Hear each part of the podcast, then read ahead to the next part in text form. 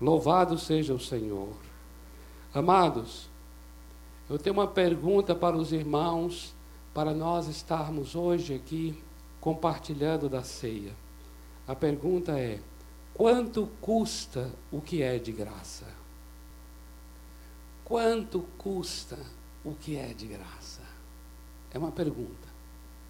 Quanto custa o que é de graça? Eu gostaria que nós pudéssemos ler um texto nas Escrituras no Evangelho de Lucas, capítulo 15. Evangelho de Lucas, capítulo 15. Sobre a parábola do filho pródigo. Eu gostaria que lêssemos a partir do versículo 25. Especificamente sobre o filho mais velho, aquele filho que ficou na casa do pai. Diz assim o texto: O filho mais velho estava no campo, e quando voltava, ao aproximar-se de casa, ouviu a música e as danças e chamando um dos servos, perguntou-lhe que era aquilo. Este lhe respondeu: Teu irmão voltou, e teu pai matou o melhor bezerro, pois o recebeu são e salvo. Mas ele se indignou e não quis entrar. Então o pai saiu e insistiu com ele. Ele, porém, respondeu ao pai: Há quantos anos te sirvo, e nunca desobedeci a uma ordem tua. Mesmo assim, nunca me deste um cabrito para eu me alegrar com meus amigos. Chegando, porém, este teu filho, que desperdiçou os teus bens com prostitutas, mataste para ele o bezerro o melhor bezerro. Mas o pai lhe disse: Filho, tu sempre estás comigo, e tudo o que é meu é teu. Pois, mas era justo festejarmos e nos alegrarmos, pois este teu irmão estava morto e reviveu, havia se perdido e foi achado. Amém, amado? Queridos, nós cantamos hoje aqui sobre a graça. Eu já observei que o cântico que vamos cantar no momento da ceia é graça em graça. E falar da graça é algo assim extraordinário. Na verdade, não sei se nós alcançaremos o entendimento da graça, sejam quantas vezes ensinarmos, pregarmos e falarmos sobre a graça. Mas a experiência com a graça, amados, é algo que foge à nossa lógica, escapa ao nosso entendimento. A lógica nossa não suporta a graça. A nossa natureza não suporta a graça. A nossa condição não suporta a graça. Quando eu digo não suporta, é porque nós não damos conta nem de entender, nem de compreender, e talvez até de aceitar. porque a nossa maneira de compreender as relações humanas e as relações com Deus são muito marcadas pela cultura deste século. E a cultura deste século é uma cultura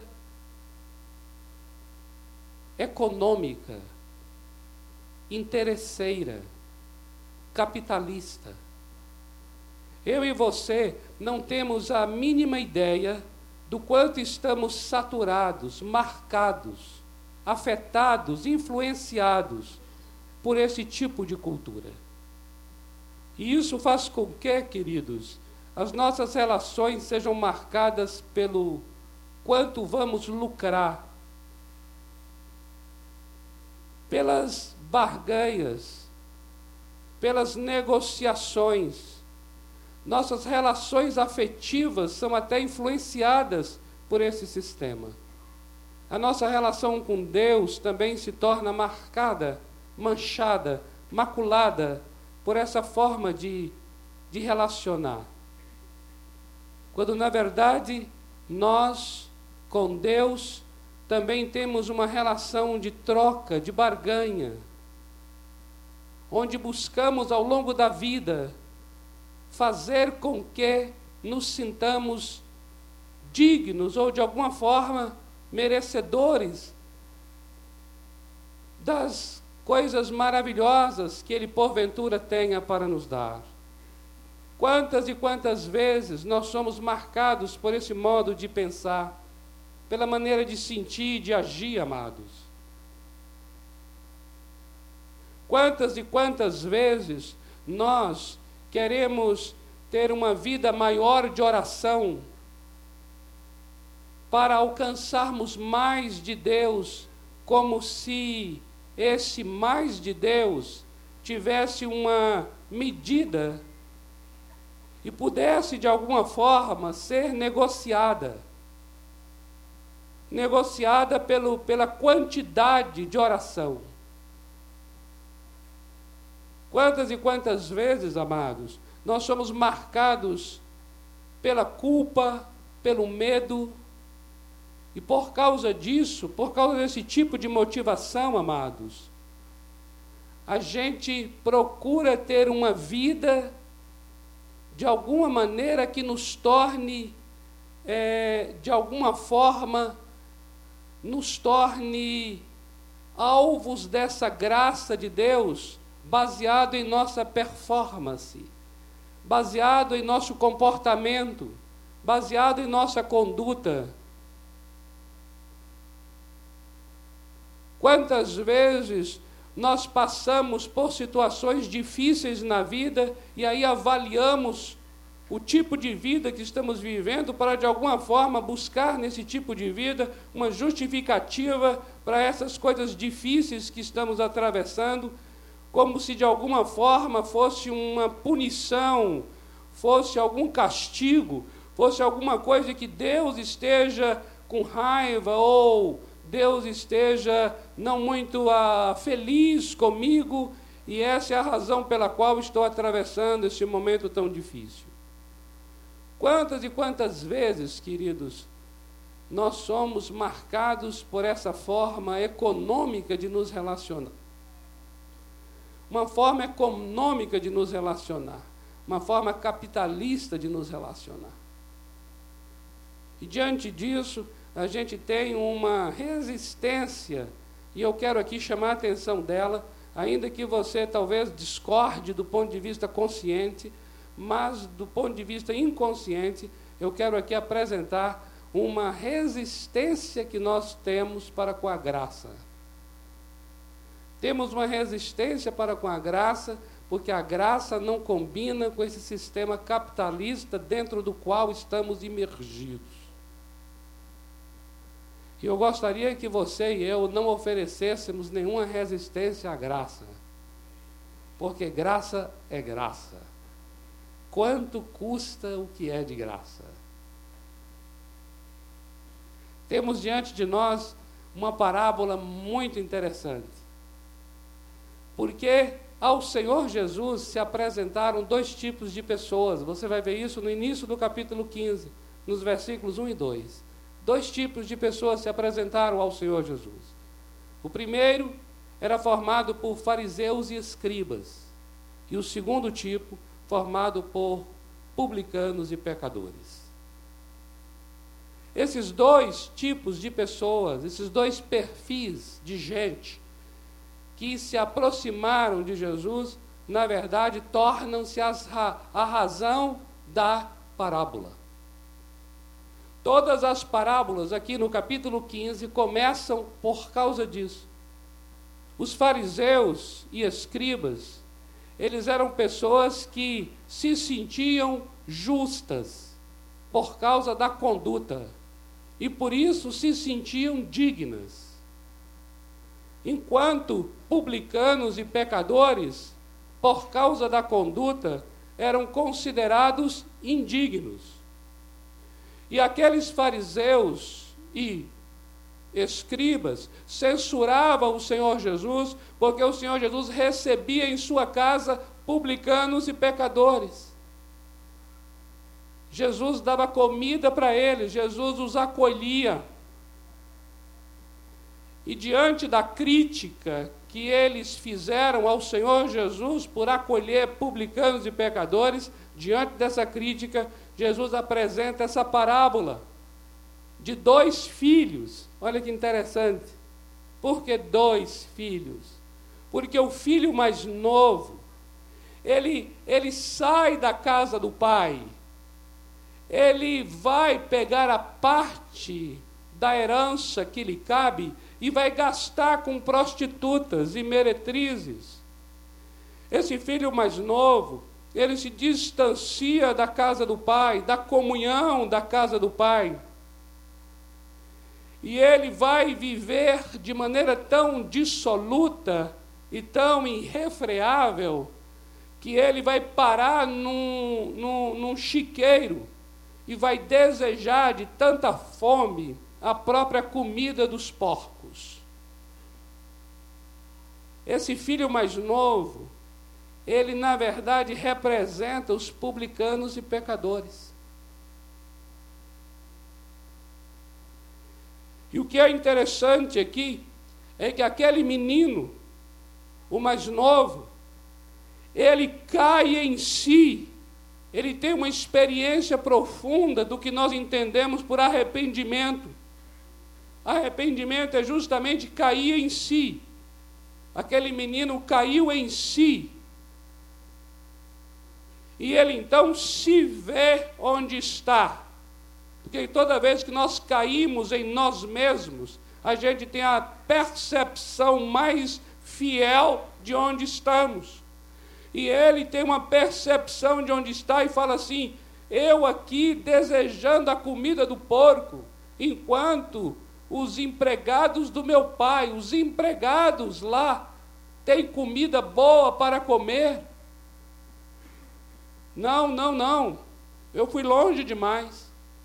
Levantar-me-ei, irei ter com meu pai e lhe direi: Pai, eu pequei contra ti, pequei contra o céu, pequei contra o Senhor. E ali ele tem uma experiência linda, profunda de arrependimento. E naquela hora ele volta para a casa do Pai. Quando ele volta para a casa do Pai, amados, o Pai o vê de longe porque o aguardava. O Pai vai ao seu encontro e o abraça.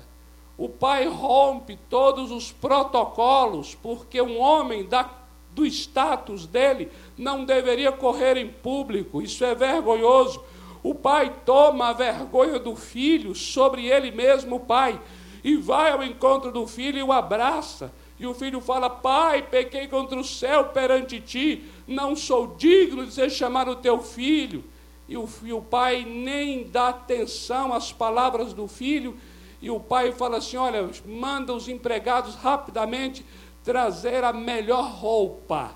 E a melhor roupa no Oriente Médio da época é sempre a roupa do pai. Amém, amados? Isso é maravilhoso.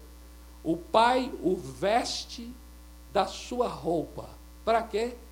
Para que todos que possam ver agora o filho, verá o filho revestido do pai.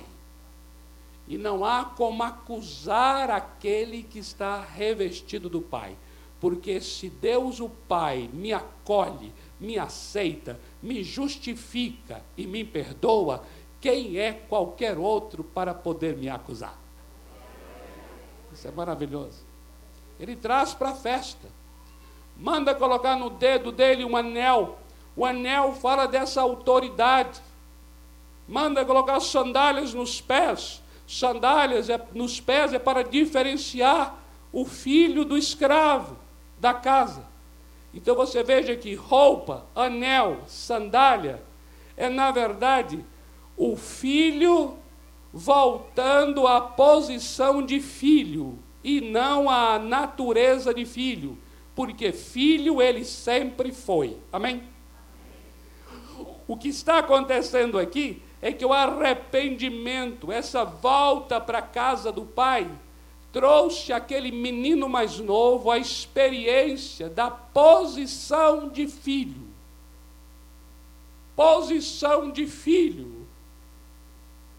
Ele nunca havia deixado de ser filho, mas ele havia se afastado da posição, da conduta e do andar de filho.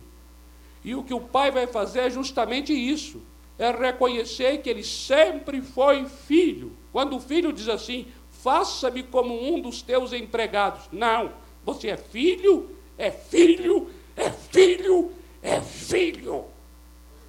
Identidade é uma questão de você é. Não importa onde você esteja, você é. Amém? E agora o que vai ocorrer é: o que falta a você é a posição de filho. Então traga a melhor roupa, anel no dedo, sandálias nos pés, manda, manda matar o bezerro cevado, toca música e faz festa. Cadê os irmãos? Cadê os irmãos?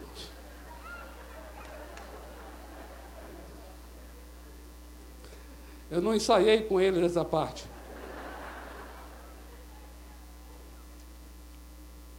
Era agora, senhor. E agora faz festa. Ele toca graça é maior que o meu pecado. Oh, meu Deus.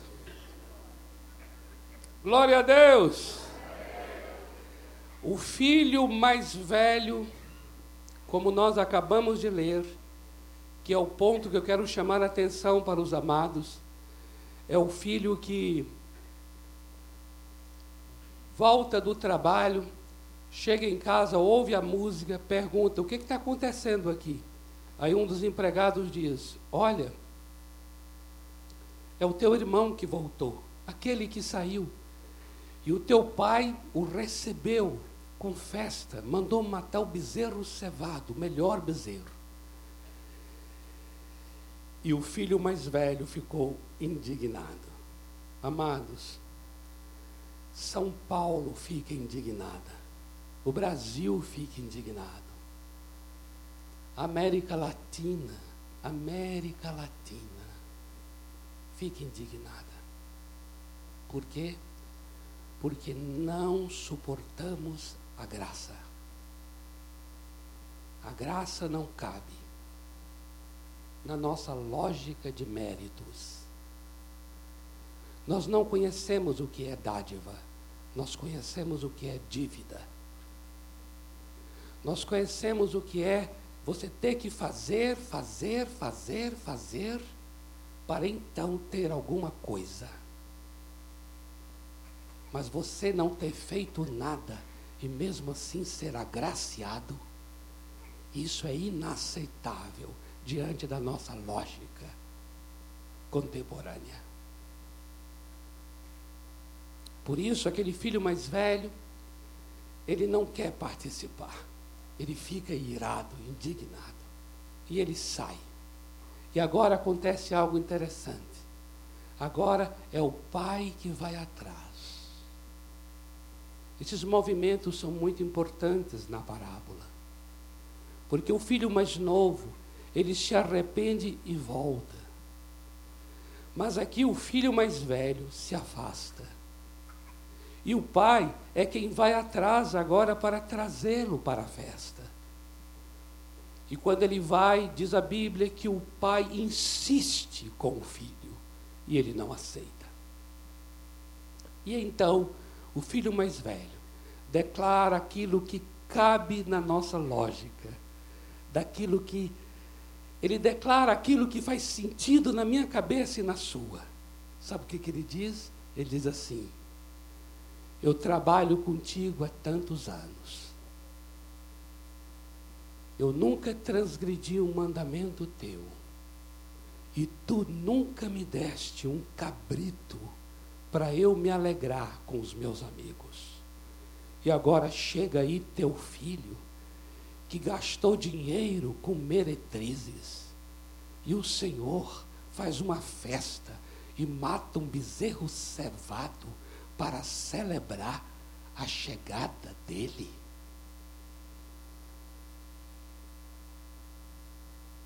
Por que essa declaração do mais velho cabe na nossa lógica?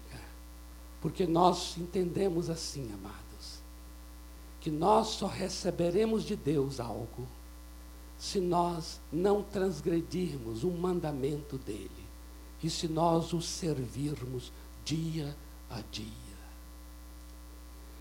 Quando eu leio aquele filho mais velho, eu começo a entender que ele não era filho, ele era um escravo. Ele vivia como um escravo. Eu começo a entender que aquele filho mais velho estava mais distante da casa do pai do que o mais novo que havia saído da casa. Porque não é necessariamente, não é algo que eu precise fazer de sair da casa para não estar nela. Necessariamente eu não preciso abandonar a casa para estar ausente. Eu posso estar ausente e distante mesmo dentro da casa. Assim era o mais velho. Ele entendia que ele tinha que fazer coisas. Ele entendia que se viesse alguma coisa do Pai, viria por um mérito, viria, por algo que ele tivesse que realizar. E eu aqui fico a perguntar: que vida difícil, que jugo pesado é o jugo que está sobre o filho mais velho. E por que é pesado? Porque nenhum de nós tem a medida do preço de uma bênção. Nenhum de nós tem aqui qual é o valor, o valor, qual é a quantidade do que temos que fazer para obter alguma coisa do nosso Deus. Nenhum de nós tem essa medida. Não é mensurável o que possamos fazer para obter alguma coisa de Deus. Não é mensurável.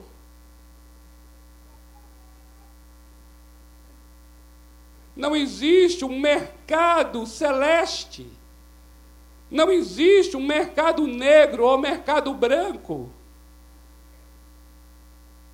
Para nós podermos avaliar o quanto e o quanto devo fazer para obter alguma coisa da parte de Deus. O quanto do meu comportamento reto será necessário para obter alguma graça do Pai.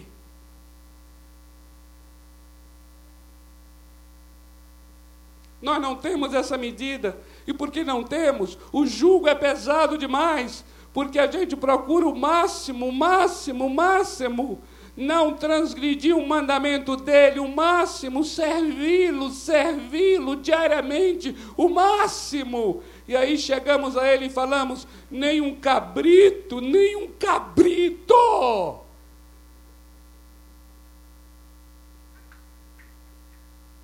Quanto vale um cabrito? Quanto vale um bezerro cevado?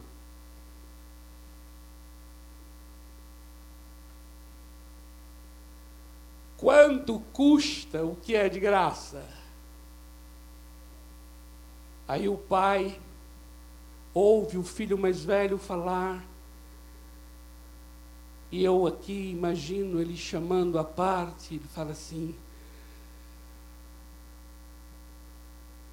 Filho. Eu imagino que o tom foi esse.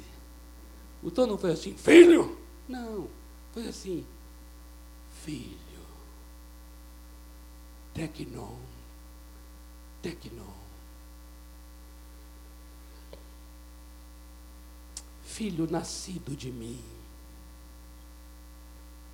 meu herdeiro.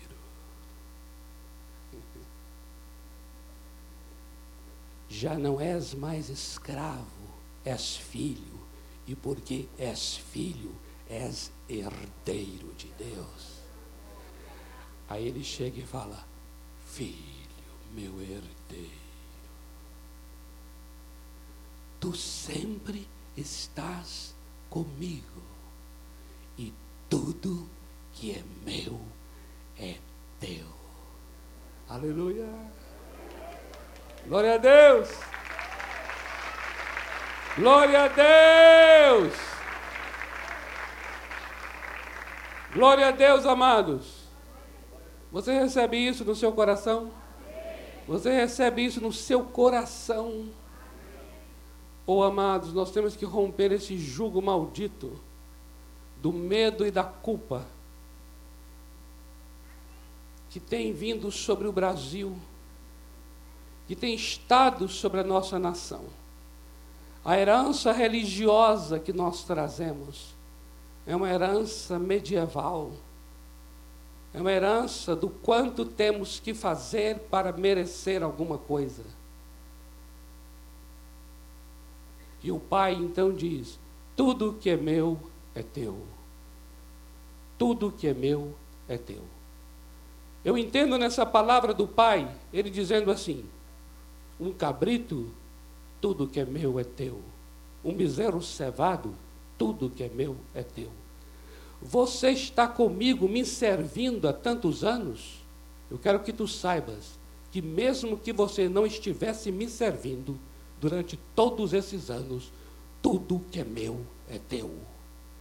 Não transgride um mandamento meu, pois saiba que, independente da tua conduta, tudo que é meu é teu. Não é o que você vai fazer que fará com que eu te abençoe. Porque o que eu farei por você não é resultado do que você fará para mim, mas tão somente pela graça, maravilhosa graça. Eu te amei e eu te amei primeiro. Eu te tomei a iniciativa de te amar. Eu tomei a iniciativa de enviar meu filho para te resgatar. Ele morreu por você, você morreu com ele. Ele recebeu vida e você recebeu vida com ele. Ele ressuscitou e você ressuscitou com ele. Ele subiu aos céus e você subiu com ele ele assentou à minha direita e você em Cristo assentou-se também à minha direita. Isso tudo aconteceu antes de você nascer. Você nem sabia e você já era um abençoado. Glória a Deus! Glória a Deus! É insuportável. Diga se não é. É insuportável. Porque a gente fica agoniado Talvez você está agoniado, sua alma está agoniada, sua mente está assim, mais isso, mais aquilo, mais aquilo, mais, mais é isso, mais aquilo. Uh! Não, pela graça sois salvos. Isso não vem de nós, isso é dom de Deus, para que ninguém se glorie, não é baseado no que fazemos, para que ninguém se glorie, é tão somente crendo naquilo que o Senhor Jesus Cristo já fez. Já fez. Aleluia. Tudo que é meu é teu. Amém, meu querido? Tudo que é meu é teu. Olha o que a palavra diz. A palavra vai falar que nós não recebemos espírito de escravidão para ter medo outra vez, mas recebemos espírito de adoção, que clama dentro de nós, Abba, Pai. E se nós somos filhos, nós somos herdeiros de Deus, co-herdeiros com Cristo Jesus. Bênção é uma questão de herança, e herança é uma questão de maturidade. É na relação de filho com pai e de pai com filho que eu participo daquilo que já me foi dado. Não há nada que eu possa fazer que me fará mais abençoado do que já sou. Não há nada que eu possa fazer que vai me colocar numa posição tão alta como a posição que eu já estou.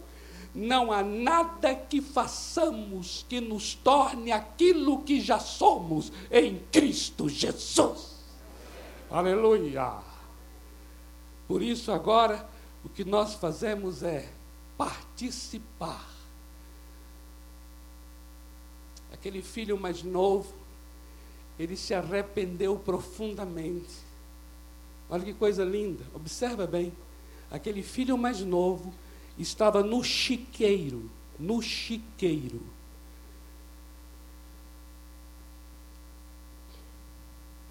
E ele nunca deixou de ser filho.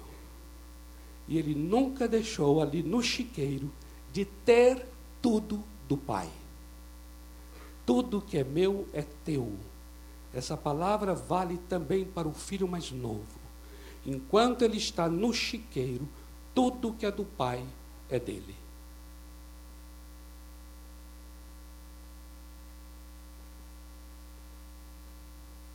Enquanto o filho mais velho está trabalhando para o pai, tudo que é do pai é dele. Tudo que é do pai é do filho mais velho, tudo que é do pai é do filho mais novo.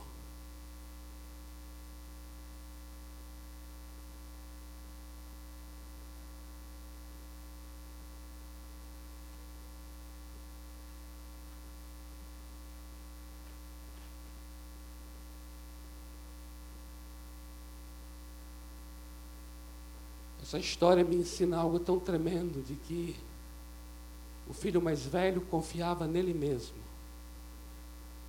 E por isso ele estava tão distante daquilo que era dele. Enquanto o filho mais novo, ele reconheceu a sua condição. E ele se arrependeu. E ele voltou para a casa do pai. E ele voltou para a posição, a posição de filho. E ele foi agora participar do bezerro cevado, que sempre foi dele.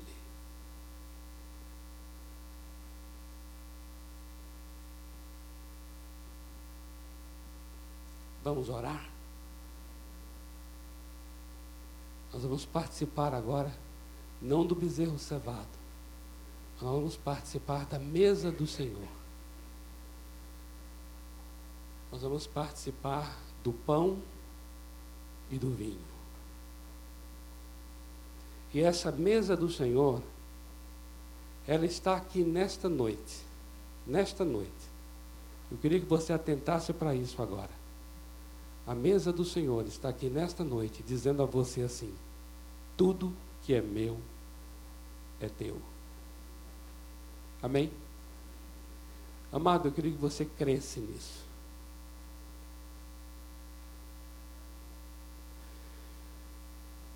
A primeira coisa que as Escrituras pedem de nós é crer. A primeira é crer. Você já observou isso? A primeira experiência. E não só a primeira, mas é uma experiência contínua. É crer. Crer. E o que, que é crer? Crer é você confiar numa obra que já foi feita. Quando você não crê, a tendência sua é tentar fazer essa obra. Toda vez que não cremos, nós procuramos por nós mesmos realizar. Mas quando cremos, nós cremos numa experiência do que o Senhor Jesus já fez. É isso que a palavra sempre pede. Ela diz assim: olha, você já foi justificado gratuitamente pela graça.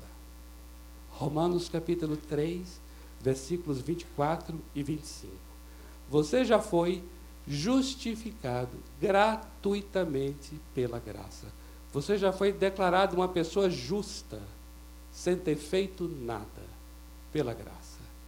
E agora ele diz assim: agora você, por meio da fé, é que você agora crê, por meio da fé, crê que os teus, pe...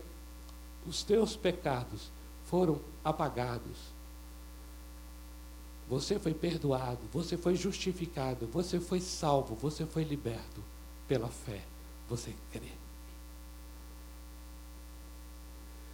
Observa que o que o Senhor pede de mim e de você é creia, creia, creia. Tudo que é meu é teu. Creia, creia. Nesta noite, eu quero muito que eu e você, nós venhamos crer, crer. Tudo que foi conquistado na cruz. Existe uma canção antiga, né? Que diz assim: tudo que Jesus conquistou na cruz é direito nosso, é nossa herança. É isso. Se você é filho, filho é herdeiro. Herdeiro é alguém que tem direito. Tem direito porque é filho. Quando eu leio essa parábola, eu entendo muito bem que aquele filho mais novo, ele participou do banquete, porque ele veio assumir a posição de filho, a melhor roupa, anel no dedo e sandálias nos pés. Ele não poderia participar do banquete enquanto naquele chiqueiro estivesse. Mas ele tinha o direito, mesmo distante da casa do pai, ele continuava tendo o direito ao banquete, porque ele é filho. Tudo o que é do pai é dele, porque ele é filho. Mas ele não podia era participar, porque ele estava distante. Ele se arrepende e volta, e ele busca a casa do pai. E quando ele faz isso, o pai lhe restaura e lhe coloca na posição de filho e nesta posição, ele participa do banquete. Tudo que é do Pai é nosso. Tudo que é do Filho é nosso. Tudo que é do Espírito é nosso. Creia nisso, amado. Amém? Nesta hora eu gostaria muito que você cresce nisto, em nome de Jesus. Porque nós vamos orar. Nós vamos distribuir então esses elementos e aí você vai pegar o pão e o vinho, e nós vamos entrar numa oração agora. Uma oração para quebrar esse jugo, esse jugo da religião, esse jugo que veio pesado sobre nós, esse jugo que tem nos mantido escravos, escravos, escravos.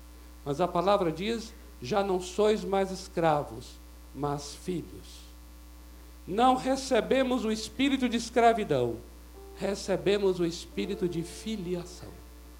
É graça, é graça, é graça, é graça.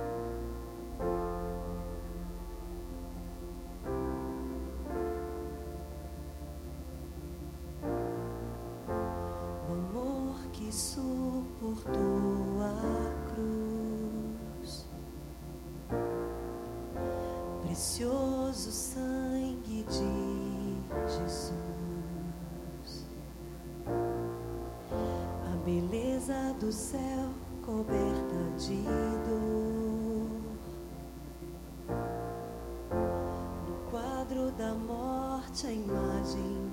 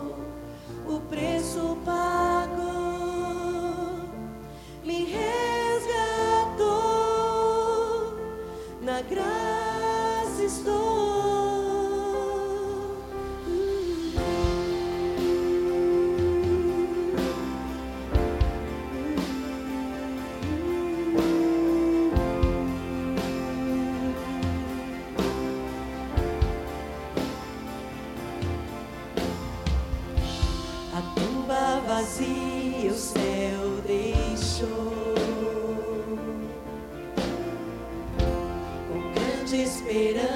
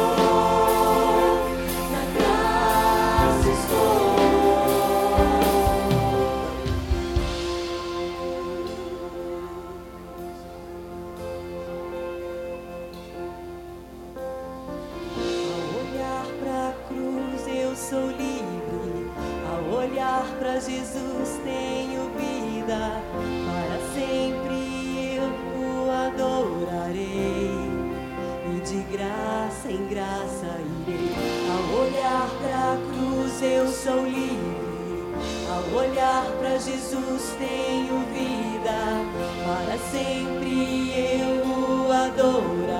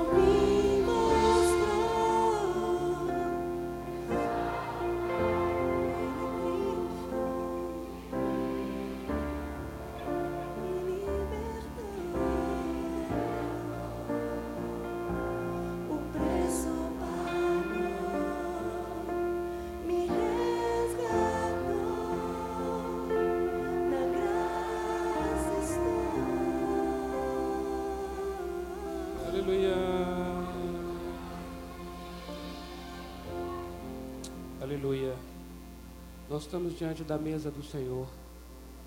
Amém. Nós estamos lembrando agora da morte do Senhor, da sua morte. Nenhum de nós existia naquele tempo. E ele já fez uma obra em nosso favor. Nenhum de nós estava lá quando ele ressuscitou.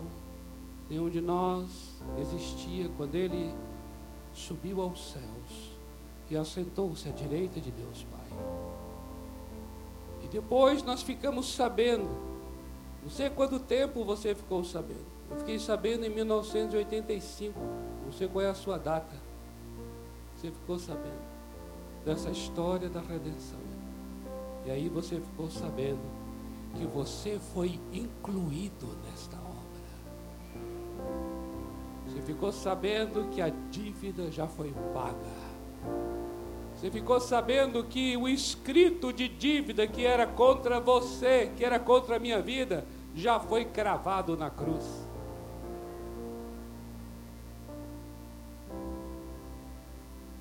Isso é graça sobre graça. Por isso, agora, em nome do Senhor Jesus, nós vamos agora declarar aqui todo o cativeiro da acusação seja quebrado nesta noite. Todo cativeiro, todo cativeiro da autocomiseração seja quebrado nesta noite. Toda algema, toda algema da inferioridade seja quebrada nesta noite. Em nome de Jesus. Não vou olhar para mim mesmo agora vou olhar para esta mesa. E essa mesa diz que o corpo já foi partido por mim, o sangue já foi derramado por mim. Eu tenho uma aliança de sangue com meu Deus. Essa mesa diz isso. Não olharei para meu passado, não olharei para minha semana passada, não olharei para meu domingo hoje, não olharei para minha vida agora. Eu olharei para essa mesa em nome de Jesus. E eu declaro nesta noite: eu creio na obra da redenção. Se você crê, confessa isso com a tua boca também, meu amado, minha amada. Eu creio na obra da redenção. Eu aceito a obra da redenção em minha vida, em minha vida toda acusação do inferno, toda acusação do inferno, toda condenação na minha mente, toda condenação na minha mente, todo jugo pesado que está me obrigando a ter uma vida como se eu tivesse que pagar, pagar pela salvação, como se eu tivesse que pagar pela bênção, como se eu tivesse que pagar com indulgências, indulgências da Idade Média, eu não aceito na minha vida agora. Eu creio que a obra foi completa. Eu creio que a obra do Senhor Jesus já está consumada. Eu não vou fazer mais nada do que ele já fez. Eu creio no que ele fez e eu recebo agora de graça. Eu recebo de graça. Eu como do melhor dessa terra agora. Eu bebo do melhor dessa terra agora. Agora. Em nome do Senhor Jesus Cristo.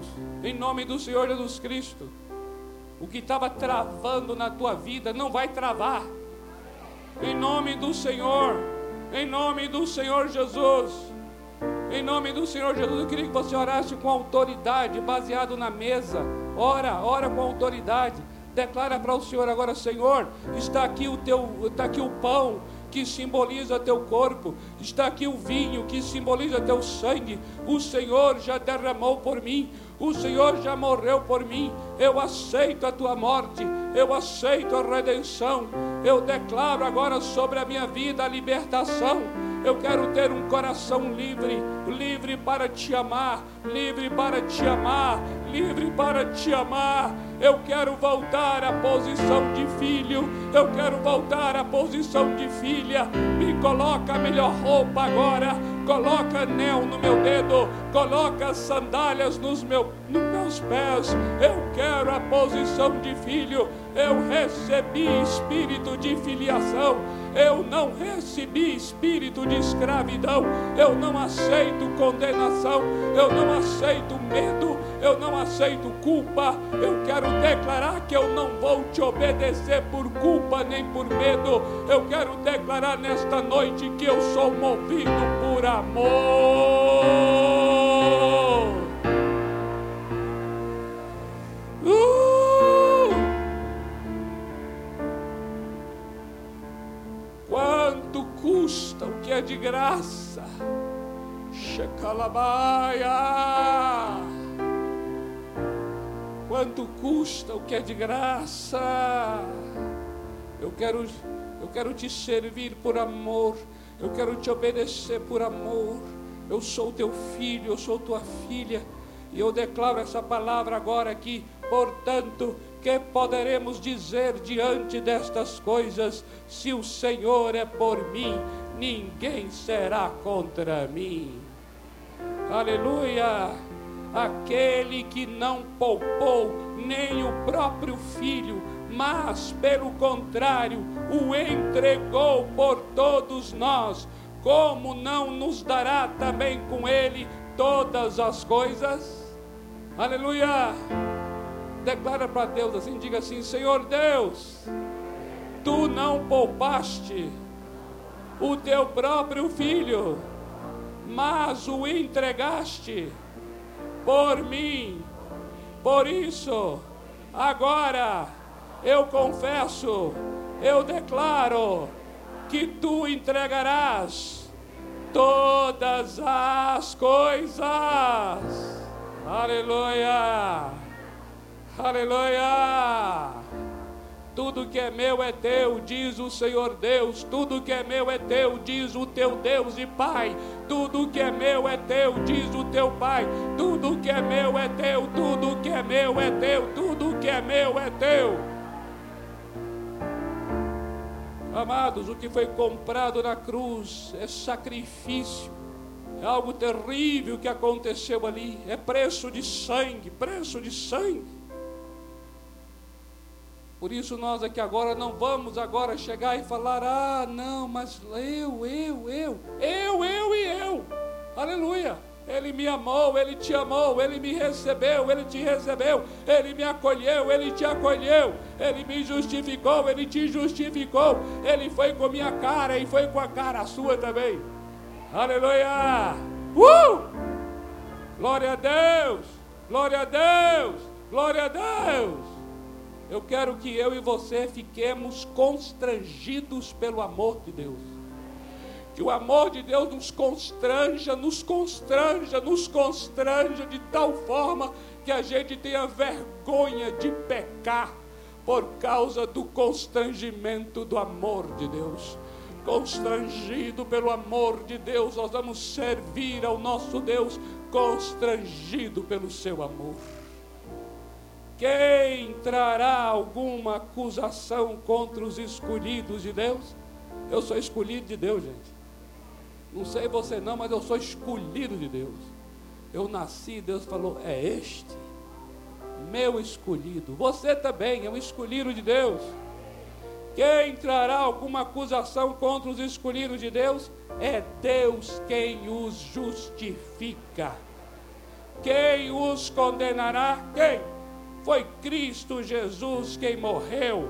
Pelo contrário, quem ressuscitou dentre os mortos e está agora à direita de Deus e está intercedendo por nós. Aleluia! Aleluia! Mexer conosco primeiro tem que mexer com o nosso Deus, porque nós somos a menina dos seus olhos. Senhor, nós cremos na tua obra. Nesta noite, diante da mesa, nós queremos confessar que aceitamos a tua obra. Nesta hora, nós queremos declarar, declarar redenção neste lugar. tudo que é teu é nosso. Pela obra do teu filho, nós confessamos agora: tudo que é teu e é nosso. E como sinal disso, nós vamos agora comer e beber, porque tudo que é teu é nosso. Nós vamos nos apropriar agora dos símbolos que significa tua vida. Tua vida é nossa. E nós vamos nos apropriar dela agora, comendo esse pão, bebendo esse vinho, declarando tudo que é teu é nosso, em nome do Senhor Jesus Cristo. Amém. Pode comer, pode beber. E eu gostaria que depois que você comesse e bebesse, voltasse para uma pessoa aí ao seu lado e declara sobre ele, não declarando tão assim automaticamente, mas tudo que é do Pai é dele. Tudo que é do Pai é dele. Então ministra isso na vida dele. Tudo que é de Deus Pai é dele. Não precisa falar automaticamente, fala com tuas palavras, fala com teu jeito. Eu ministro sobre você. Toda a graça do Pai é tua, a cura do Pai é tua, a libertação do Pai é tua, a alegria do Pai é tua, a liberdade do Pai é tua, a sabedoria do Pai é tua, a justiça do Pai é tua, a saúde do Pai é tua, a vida eterna do Pai é tua, a bênção do Pai é tua, a autoridade do Pai é tua, o poder do Pai é teu, a glória do Pai é tua, a majestade do Pai é tua, a santidade do Pai é tua, a alegria do Pai é tua, a paz do Pai é tua. Uh! Uh!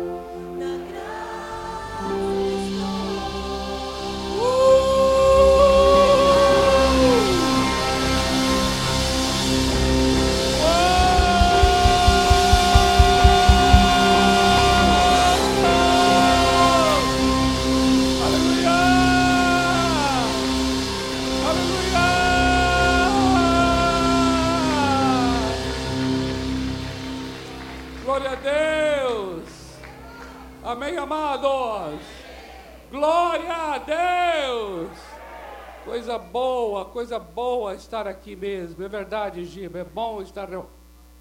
estar reunido a igreja. A igreja é a melhor coisa do mundo. Louvado seja o Senhor pela sua maravilhosa redenção. Amados, não precisa sentar, não, estamos encerrando. Eu vou só chamar vocês, a atenção de vocês, a colaboração para vocês estarem convidando pessoas, porque a partir de outubro nós vamos começar uma série aqui que eu tenho assim no meu espírito como algo muito tremendo da parte do Senhor, que vai se chamar Incomparável.